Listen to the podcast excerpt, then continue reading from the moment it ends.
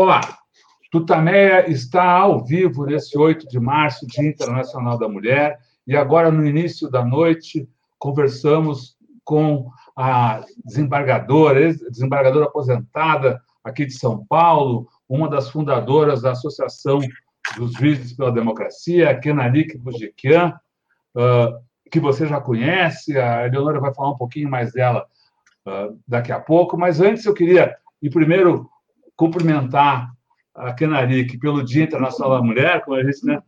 E, e convidá-la, convidar a Kenarik, a Eleonora e todos vocês que já estão entrando aqui agora para a nossa conversa, para que a gente se una numa rede de solidariedade, num abraço fraterno aqui às famílias, dos, as famílias, amigos, colegas de trabalho, conhecidos de todas as vítimas da Covid-19 no Brasil.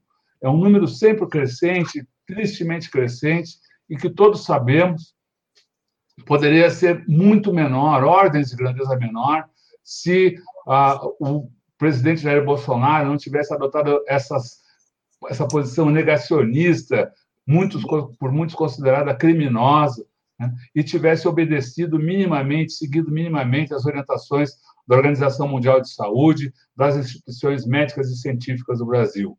Isso não ocorreu e o que há agora no Brasil é sofrimento e dor nas famílias.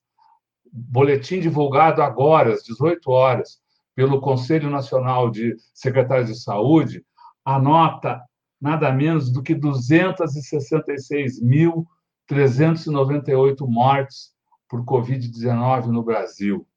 São 11 milhões 51.665 casos. Uma tragédia. Eleonora. Kenarik, muito obrigada por você estar aqui conosco nesse dia tão turbulento. Você foi pega de surpresa por essa decisão do ministro Faquim? Foi uma surpresa? Foi, eu acho que para todo mundo do Brasil nós tivemos uma surpresa com esses fatos. Uh, ninguém esperava, ninguém imaginava que isso fosse acontecer. Eu estou congelada ou é impressão minha? Não estou ouvindo. Eleonora? É, o, o som seu está ok, mas a imagem está congelada mesmo. Eu devo fazer alguma coisa? Uh, eu acho que, vai, eu acho que ela vai, vai entrar normalmente. Vai entrar normalmente, vamos, senão a gente refaz, refaz a, ligação. A, a ligação mas... mas... Tá certo.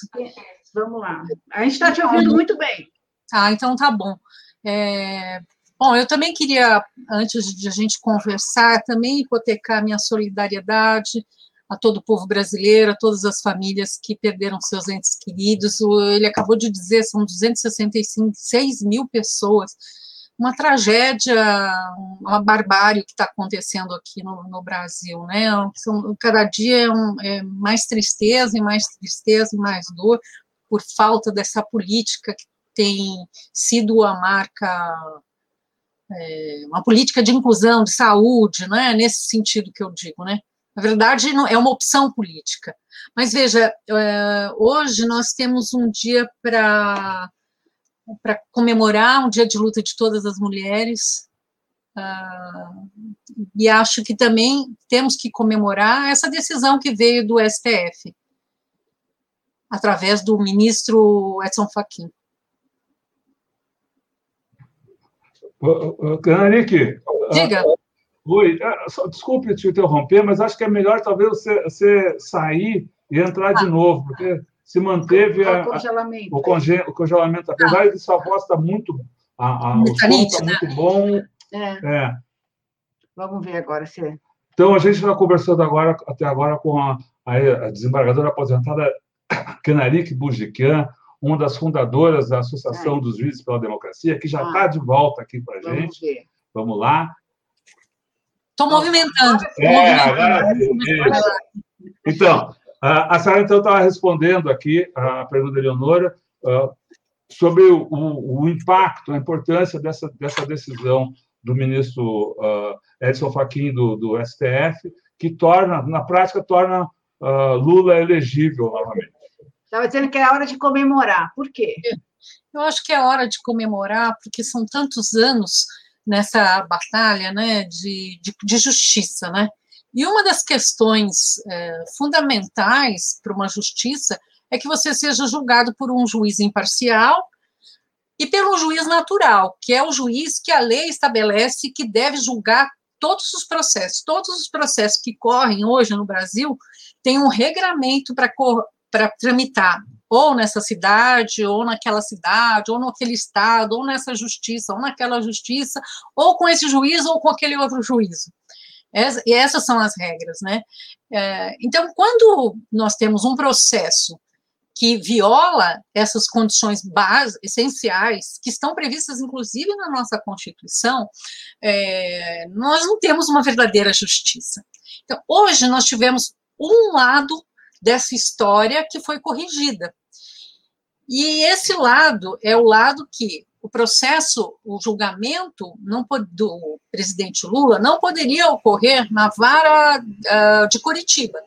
Ela não poderia tramitar lá o juiz Moro achou que ele era o juiz do Lula, de todos os processos de Lula. Então, ele pegou e ficou com todos os processos e o fez de forma errada, uh, de forma que eu considero que é fraudulenta, porque existe um regramento próprio.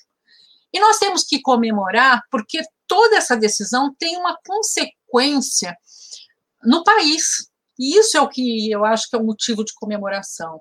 Nós, eu tenho que esse dia, que nós não vamos esquecer jamais, que é o Dia da Mulher, 8 de março de 2021, ele é um marco para a nossa democracia.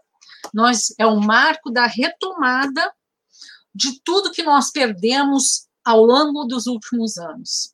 E eu estou realmente extremamente feliz porque é um caminho uh, mínimo de justiça que tem que ser feito, tanto em relação ao presidente Lula, como em relação ao todo o povo brasileiro, porque nós sabemos que esses processos não foram gratuitos, tiveram finalidades outras, e nós estamos colhendo o fruto de tudo isso que aconteceu no, no, no, neste processo em relação a todas as questões uh, para o país. Eu considero que nós temos esse 8 de março de 2021 uma retomada da democracia, uma retomada de conquista dos nossos direitos, uma retomada da dignidade do povo brasileiro.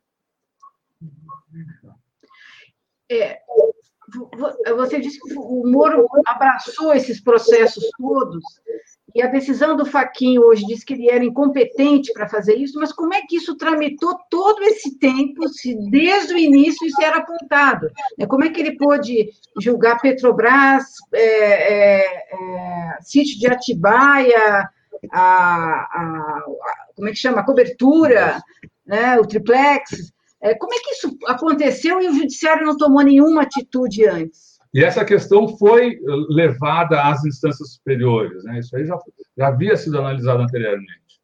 Pois é, que tristeza, né? Reconhecer que o judiciário foi um dos atores uh, e foi instrumento para que tudo isso acontecesse.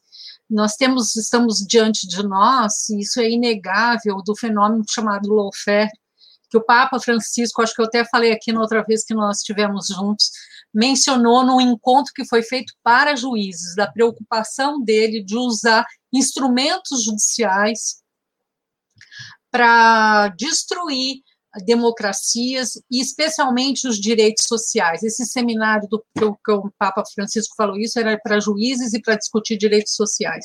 Então essa é uma ferramenta que está sendo usada. Infelizmente, eu acho que isso, o, o não reconhecimento até agora é uma prova é, irrefutável do lawfare em relação ao caso Lula, né? É, é, é, muito triste a gente ter que reconhecer isso, né? Porque nós, na verdade, nós queremos que o judiciário faça o seu papel, que é o garantidor, né? Mas, infelizmente, só que eu tenho esperança, e vou dizer com toda clareza, que o STF retome a trilha, né? Retome a trilha própria de um poder supremo que deve ser o judiciário, né? Um, um, poder que não pertence aos indivíduos que fazem parte, um poder que tem como dono, por assim dizer, o povo soberano. Nós, os juízes, não somos, eu sou ex-juíza, né? Mas os juízes não são donos do poder judiciário, o judiciário pertence ao povo soberano. E um juiz, um Supremo Tribunal Federal e toda a justiça só pode fazer uh, as ações com a dignidade que o povo merece se agir dentro da legalidade, se agir dentro dos princípios constitucionais. Infelizmente, nós vimos uma série enorme, gigantesca de violações nesse processo enormes que a defesa vem, vem falando, falando assim, desde ali o seu início. Esse tema da incompetência era um tema que já era dito desde ali o seu comecinho, desde o nascedouro. A, acho que a denúncia, se eu não me engano, foi recebida, eu até estava dando uma, uma, olhada, acho que 2000 e... Fiz, perdi a anotação. 2016 foi recebida a, a, a denúncia, né? Uma das denúncias. Então, lá em 2016, já os advogados falaram da incompetência, falaram em grau de recurso para o TRF, falaram para o STJ. Ou seja, é um tema que está sendo discutido há muito tempo há muito tempo. Justiça tardia é meia justiça, né? Porque ela carrega nesses quatro anos muita coisa, muita coisa que não vai voltar atrás, né? A eleição, a eleição, a própria eleição, né? É, sem falar nos 580 dias de prisão de Lula, né? É, eu acho que tem muita coisa, né, que nós perdemos nesse tempo. O povo brasileiro está colhendo o que eles plantaram e isso é, é demasiado violento, né? Teve a prisão em, em termos individuais, pessoais, evidentemente. Quem repõe um dia, uma hora uh, do indivíduo no cárcere, ninguém repõe, ninguém nunca vai conseguir repor isso, porque isso não tem o equivalente, não existe equivalência da sua liberdade por qualquer outra coisa, não existe. Então, isso é uma coisa que nunca vai ser reposta. O fato de não permitirem que ele participasse da eleição, uh, isso tirou ele individualmente, mas não só ele, é um projeto que estava em disputa, que se disputasse com as regras cabíveis, com as regras possíveis, uh, evidentemente que a, o objetivo era esse, né? Tirar o Lula do, do, do, da possibilidade de disputar o pleito eleitoral de 2018. Isso não tem preço, isso não tem como voltar para o povo brasileiro. Nós estamos colhendo hoje o que foi plantado. As 266 mil mortes de hoje no Brasil são frutos do que foi plantado lá nas eleições de 2018. Hoje nós temos um, uma, eu não sei como me referir ao presidente Lula, o presidente, ao que está presidente Bolsonaro, sabe? Mas é um, é, é um traste, é um traste que está aí, é, de, é muito difícil usar uma palavra, eu até não evito usar esses adjetivos, mas eu não consigo pensar como é possível tudo isso que aconteceu, né? Foi possível porque usaram os processos como instrumento. Se não tivesse, imagine que se não tivesse o, o processo isso não teria acontecido. A senhora, a senhora usou, quando, quando, quando falou do fato de, de do, do então juiz Moro chamar para si, em Curitiba, todos os processos relativos ao, ao ex-presidente Lula, disse que isso foi feito de forma fraudulenta. Por quê? Porque existem regras. É que eu acho assim, é, o que eu quero dizer com, com essa frase é: nós temos regras de competência. Competência é uma palavra assim, não é de conhecimento, né? não, é um termo jurídico. Competência significa a medida da jurisdição, o, o espaço que o juiz, que cada juiz pode atuar. Eu, por exemplo, era juiz, eu não posso escolher que processo eu quero que venha para mim. Eu não posso combinar com o Ministério Público de oferecer denúncia de tais casos e dizer, eu recebo essa denúncia e vou tocar essa denúncia, entendeu? Existe uma medida, existem regras. E essas regras não foram cumpridas. Hoje o ministro Fachin, num, numa decisão uh, de mais de 40 páginas, ficou explicando lá as regras, porque Curitiba não era competente. Todo mundo estava sabendo que não era competente. E você aceitar competência indevidamente, realmente é, é, é algo que frauda esse processo democrático. O processo democrático pressupõe obediência a todas as regras que estão na Constituição e nas leis. Ele não era o competente e insistiu em ficar com todos os processos. Qualquer processo que fosse do Lula que fosse apresentado, ele ia admitir e ia tocar o processo. É isso que aconteceu com esses casos, né? É, há uma discussão, então, sobre esse momento da decisão do Faquin. Tem uma interpretação de que é, foi tomada uma decisão mais para proteger o juiz Sérgio Moro, que estava aguardando uma decisão é, do Supremo justamente sobre a sua suspeição, e esse, dessa decisão é, do Fachin que atropela esse, esse processo. Teria sido uma decisão mais para favorecer o Moro do que propriamente o Lula, já que isso pode ter uma reviravolta aí na frente. Você concorda com essa interpretação ou não? Olha, isso não é uma questão, vamos dizer, jurídica, porque o conteúdo da decisão do Faquin é correta. Eu não tenho dúvida quanto a isso, que o juiz era incompetente, isso era um pedido da defesa, esse pedido foi atendido e o processo sai de Curitiba. Isso está absolutamente correto. A, a, questão é por que ele tomou essa decisão, e aí é uma avaliação que a gente tem que fazer no plano político. A suspeição que do, do ex-juiz Moro estava para ser julgada. A suspeição é de um processo anterior a este aí do Faquin os processos de suspeição, se eu não me engano, era de 2018, o HC que a, a defesa impetrou, e esse aqui do Faquinha era de 2020. Nós temos, nesse meio tempo, assim, muito recente, uh, várias uh, mensagens que foram uh, juntadas com a devida autorização judicial, que foram eh, mensagens apreendidas com o hacker, que redundou na Vaza Jato, enfim, e que tem revelações pavorosas em relação à justiça. Como disse a, imprensa internacional, é o maior escândalo que se tem do judiciário. E é, de fato, o maior escândalo que tem do judiciário. Por que o Faquin resolve colocar esse processo rapidamente e decidir monocraticamente, né? Por que, que ele não levou para o colegiado da segunda turma? São questões que nos levam a refletir que, de alguma forma, é, o Moro está sendo protegido, né? Porque ele evitou com isso que, neste momento, o judiciário se manifestasse sobre a questão da suspeição. Ele evitou porque uma coisa é eu, leiga, ou eu, do direito, não importa, qualquer pessoa, ouvir e ter uma opinião sobre o que aconteceu, porque isso nós todos temos, não é verdade? Nós sabemos que aquilo lá foi a coisa mais uh, escandalosa, mais uh, violenta, mais ilegal, mais tudo que a gente pode imaginar, não é? Mas outra coisa é o judiciário, por sua corte máxima, dizer tudo isso dizer de todas as irregularidades. A impressão que dá é que Faquin quis evitar essa, essa discussão.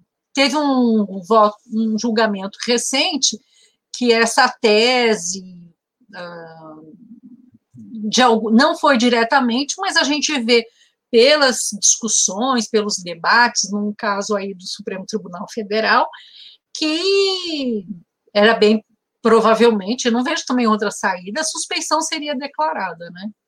Em relação ao juiz, ex-juiz Moro e o presidente, em relação ao presidente Lula.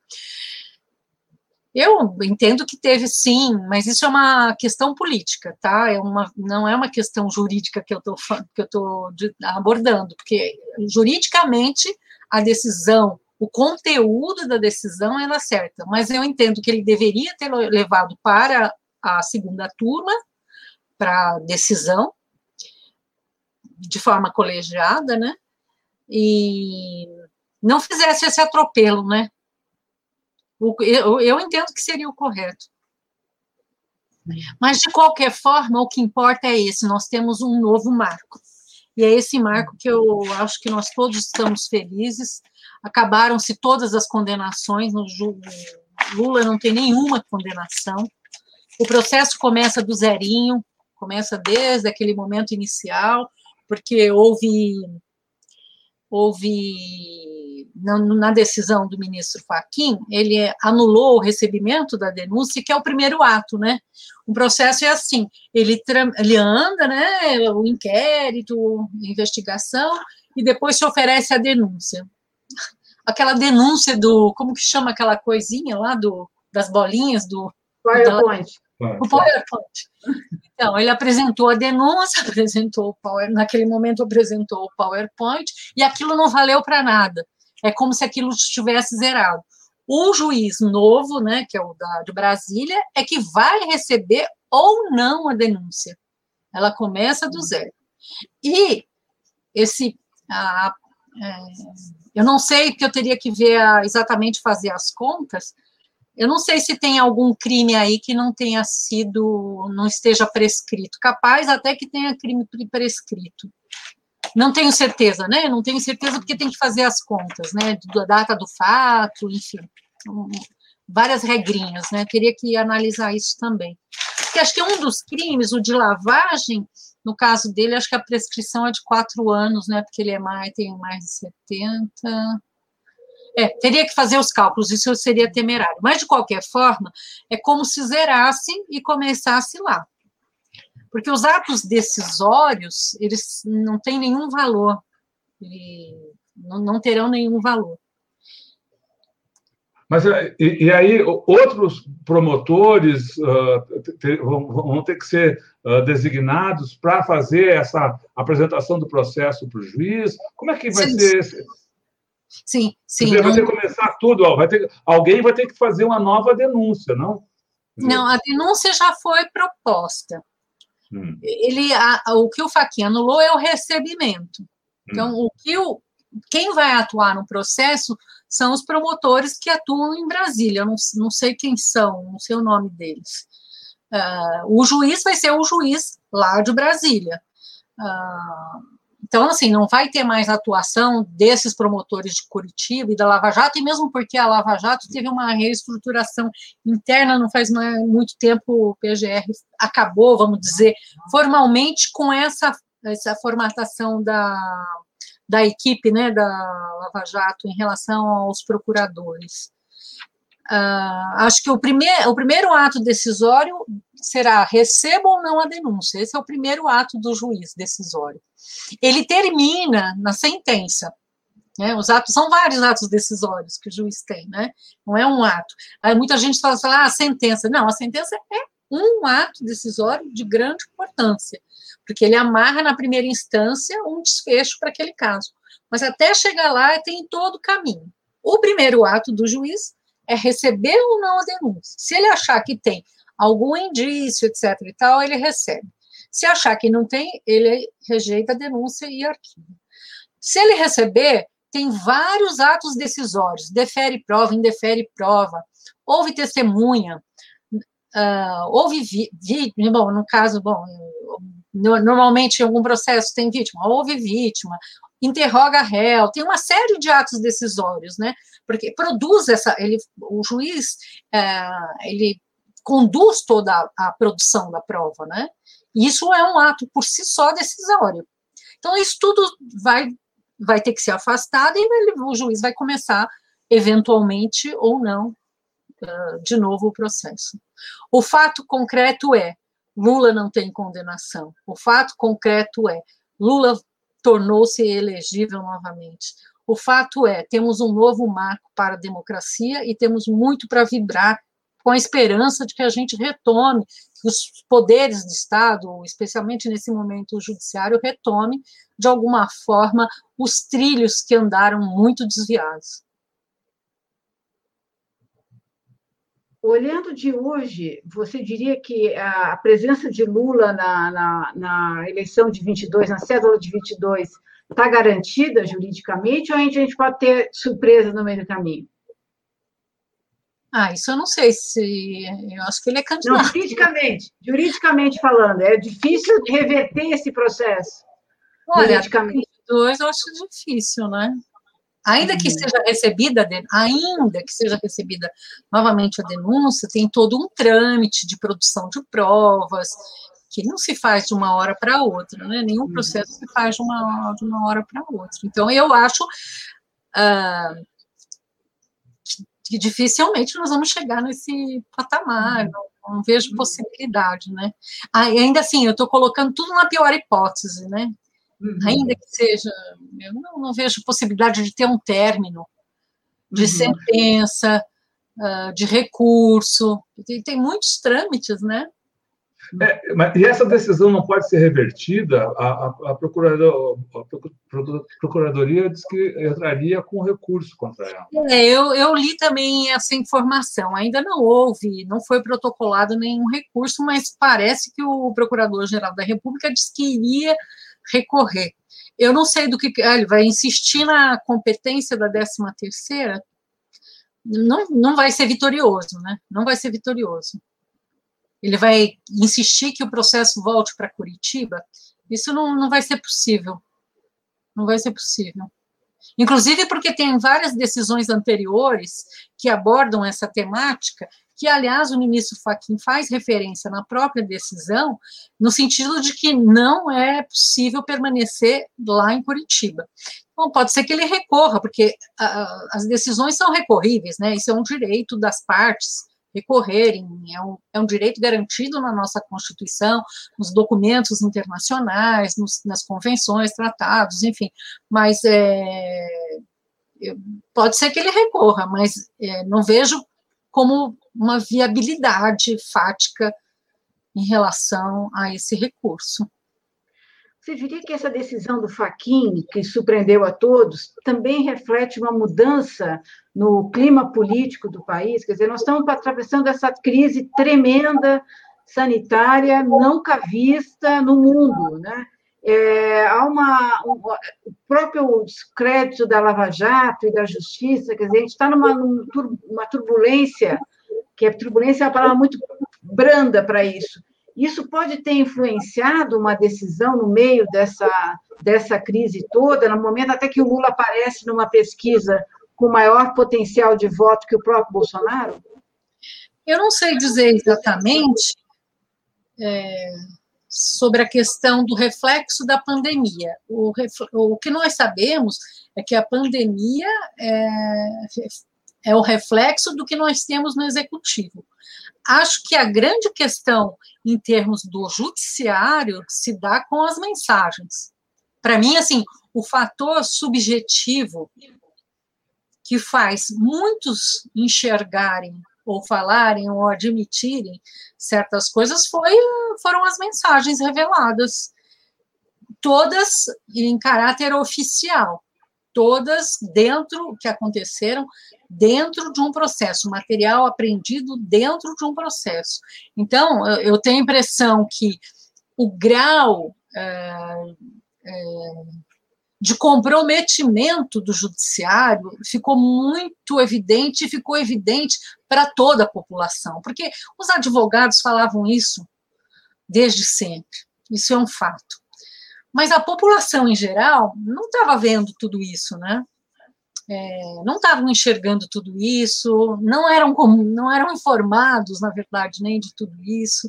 Então, eu acho que nós temos um momento em que se vê com muita clareza toda a barbárie que foi cometida pelo próprio judiciário.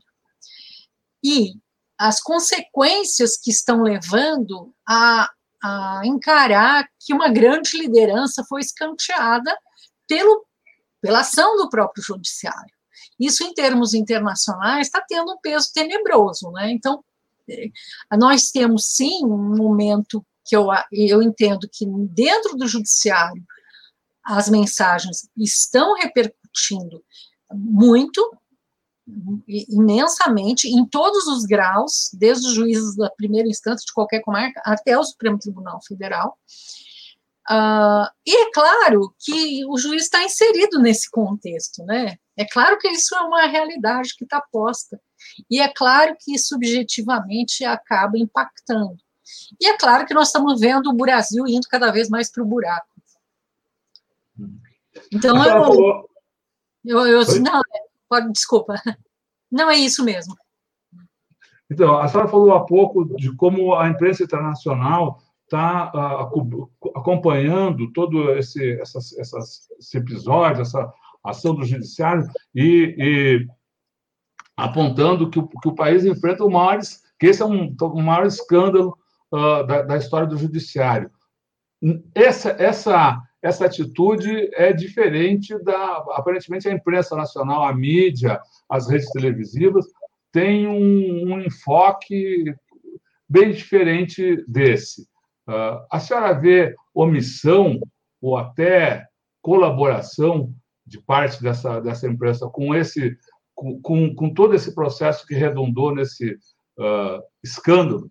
Né? Lembrando até uma frase sua de há pouco, que é dizendo que a população não estava informada, ou seja, a, a mídia não estava informando a população sobre esse é, fato.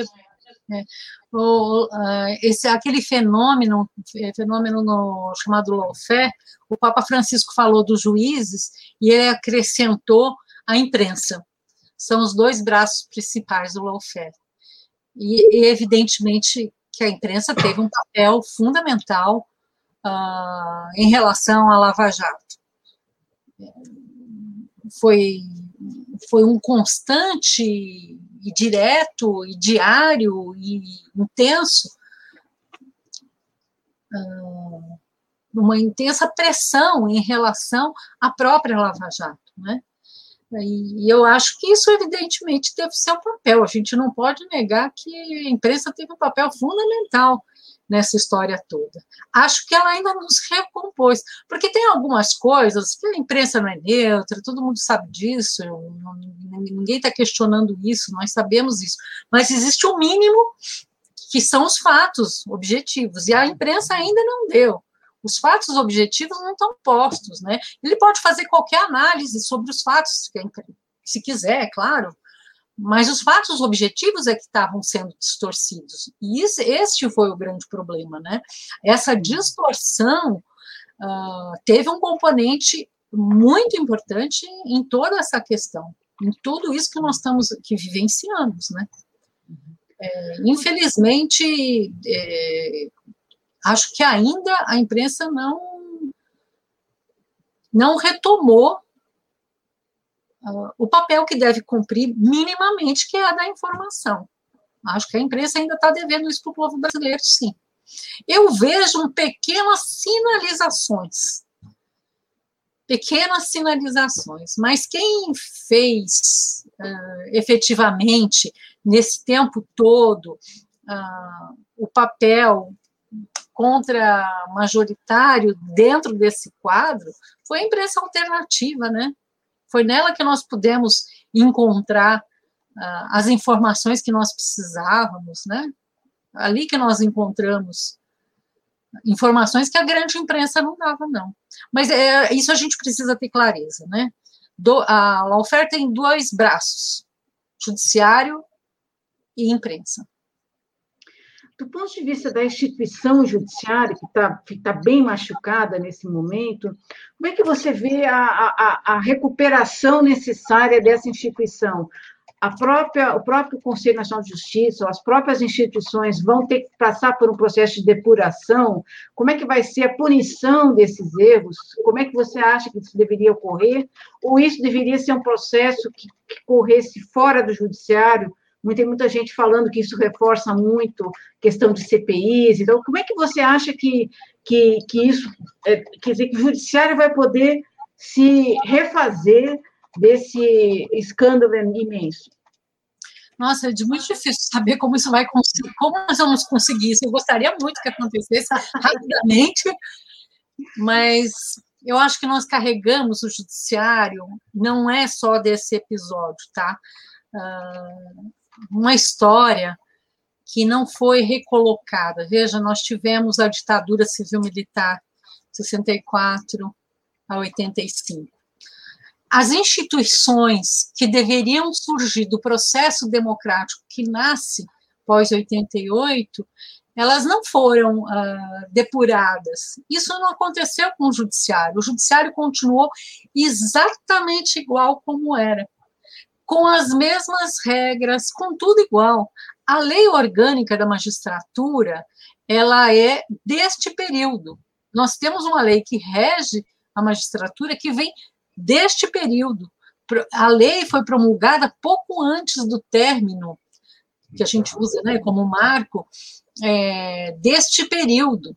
Então, assim, as instituições não foram depuradas. Vai precisar muito, eu acho que muito trabalho político. Não acho que é uma sanção. A sanção deveria ter sido lá no Moro, quando ele divulgou, que teve, gente, mas todo mundo fez o quê? Falaram amém, disseram amém transgrediram regras e admitiram que transgrediram regras o TRF4, quando foi tratar de uma falta, que foi considerada falta em relação ao juiz Moro, ex-juiz Moro, de divulgação uh, daquelas conversas telefônicas, disse que em épocas excepcionais, lei, situ, uh, respostas excepcionais, fora da lei, gente. Então, assim, como é que nós podemos querer que o, pró, que o, que o tribunal. Então, foi uma sucessiva ação, tanto do juiz como do TRF, que disse. Uh, que, que passou a mão e admitiu todas essas violações que foram feitas, né? Eu acho que essa decisão é um marco nesse sentido de que é tudo vai poder ser retomado. Esse processo tem um caráter simbólico para o país para, quer dizer, no sentido de que nele está contido um sentido democrático. Ele tem, teve efeitos enormes para o país. Nós tivemos uma eleição, uma das pessoas que eram mais favoritas à época não pôde se manifestar. Foi proibido de dar entrevistas, coisas que os presos faziam preso, eu já, eu mesmo, na época, no juíza criminal, autorizei inúmeras vezes o juiz uh, réu da entrevista. Outros juízes fazem isso. Saídas que não foram dadas para o presidente Lula em situações adversas, em situações dolorosas. Então, assim, são muitas as violações. O judiciário, então, assim, tem nesse momento em suas mãos essa possibilidade eu quero apostar que vai cumprir o seu papel e retomar. Retomar os trilhos da democracia.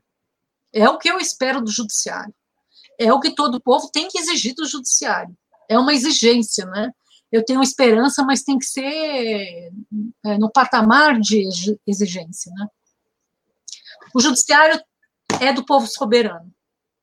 Que os juízes tenham consciência disso. Legal. Muito obrigado, Canari, que a gente queria agradecer muito aí a sua participação nesse dia aí tão atribulado, um dia, como é, a senhora diz, aí, um marco para talvez para a retomada da, da, luta democrática no país. Uh, queríamos agradecer também nesse momento aí, como, como sempre fazemos, a, a todas as mulheres e homens que atuam na luta contra a Covid-19, o povo da saúde que está na linha de frente desse combate tão importante e a gente deve a todos eles nosso agradecimento, lembrando que a luta deles ainda é mais difícil, porque é contra o vírus e contra a ação irresponsável, negacionista desse governo federal. Queria lembrar que essa entrevista fica disponível em todos os canais aqui do Tutameia, busque por Tutameia TV, estamos no Facebook, no Twitter, no, no YouTube e, e nos podcasts. Haverá reportagens também no nosso site, que ancora todo o nosso trabalho. O endereço é tutameia.jor.br. E agora, antes de a gente dar o tchauzinho, queria de novo passar a palavra, então, para desembargadora Canarique, para que dê a sua mensagem para todo esse pessoal que nos acompanhou ao longo dessa, dessa conversa e para todos que vão seguir com a gente pela internet afora. A palavra é sua. Obrigada, obrigada, Tutameia, por estar de novo com vocês. É uma alegria, e especialmente nesse dia, né? Eu acho que, para mim, é, ganhou um sabor muito especial por tratar uh, deste marco, por ser o Dia das Mulheres e porque vamos juntos construir esse país. E nós temos que pensar é na reconstrução do nosso Brasil, nas condições do povo brasileiro, nas condições de dignidade em todos os aspectos, educação, saúde, direitos das mulheres, está tudo indo para o buraco, mas nós vamos tirar desse buraco, eu tenho certeza, e hoje é um, esse marco de, de alegria e de emoção para a gente fazer a virada. Obrigada, gente. Tchau, obrigada. Tchau, tchau, tchau, tchau, pessoal. Boa noite. Boa noite.